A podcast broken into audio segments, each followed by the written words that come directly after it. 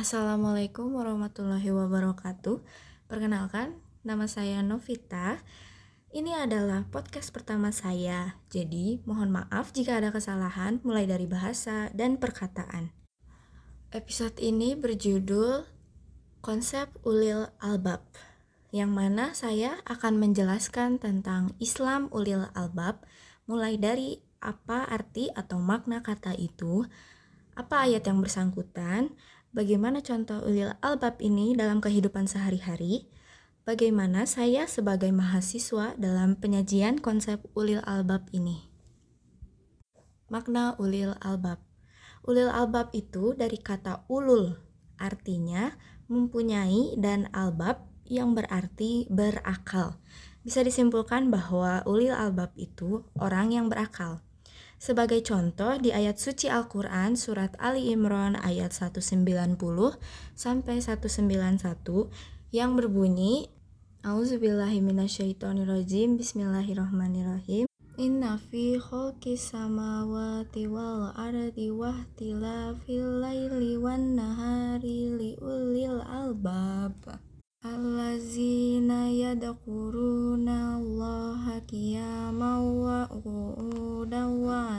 junubihim wa yatafakkaruna fi khalqis samawati wal ard. Rabbana ma khalaqta hadza batila. Subhanaka faqina azabannar Berarti, sesungguhnya dalam penciptaan langit dan bumi dan pergantian malam dan siang terdapat tanda-tanda kebesaran Allah bagi orang yang berakal. 191 yaitu orang-orang yang mengingat Allah sambil berdiri, duduk atau dalam keadaan berbaring dan mereka memikirkan tentang penciptaan langit dan bumi seraya berkata, "Ya Tuhan kami, tidaklah Engkau penciptakan semua ini sia-sia." Maha suci Engkau, lindungilah kami dari azab neraka. Di situ sudah jelas bahwa orang yang berakal itu mengingat Allah dengan contoh fenomena alam yang tidak bisa kita kita umat manusia mengatur itu. Ayat ini juga menyatakan langit dan bumi, malam dan siang, berdiri atau duduk dengan memikirkan ini penciptaan dari Allah Subhanahu wa taala yang tidak sia-sia. Yang mana juga arti bahwa kita sedang menjalankan konsep ulil albab ini.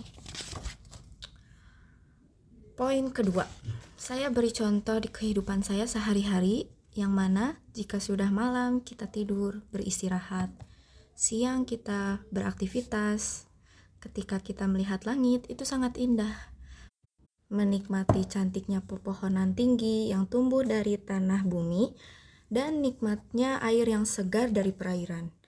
Bahkan mata yang membuat kita melihat itu semua kita dapatkan dari Allah Subhanahu wa taala. Maha besar Engkau.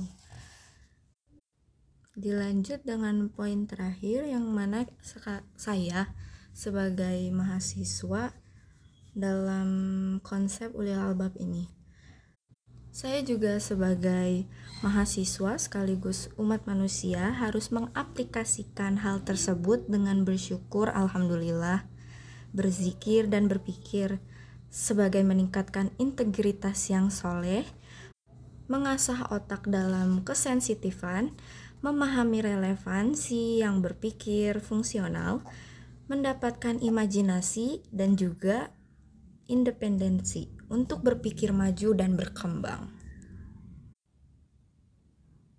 Segitu poin dari saya mengenai konsep ulil albab.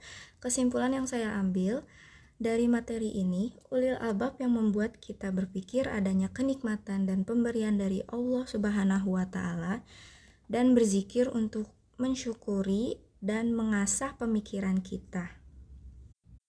Dengan contoh keseharian kita sehari-hari, mulai dari siang dan malam, adanya langit dan bumi, langit yang begitu indah, berwarna, bumi yang tanahnya subur dan growing plant atau tumbuhnya tumbuh-tumbuhan karena siapa lagi kalau bukan Allah Subhanahu wa taala.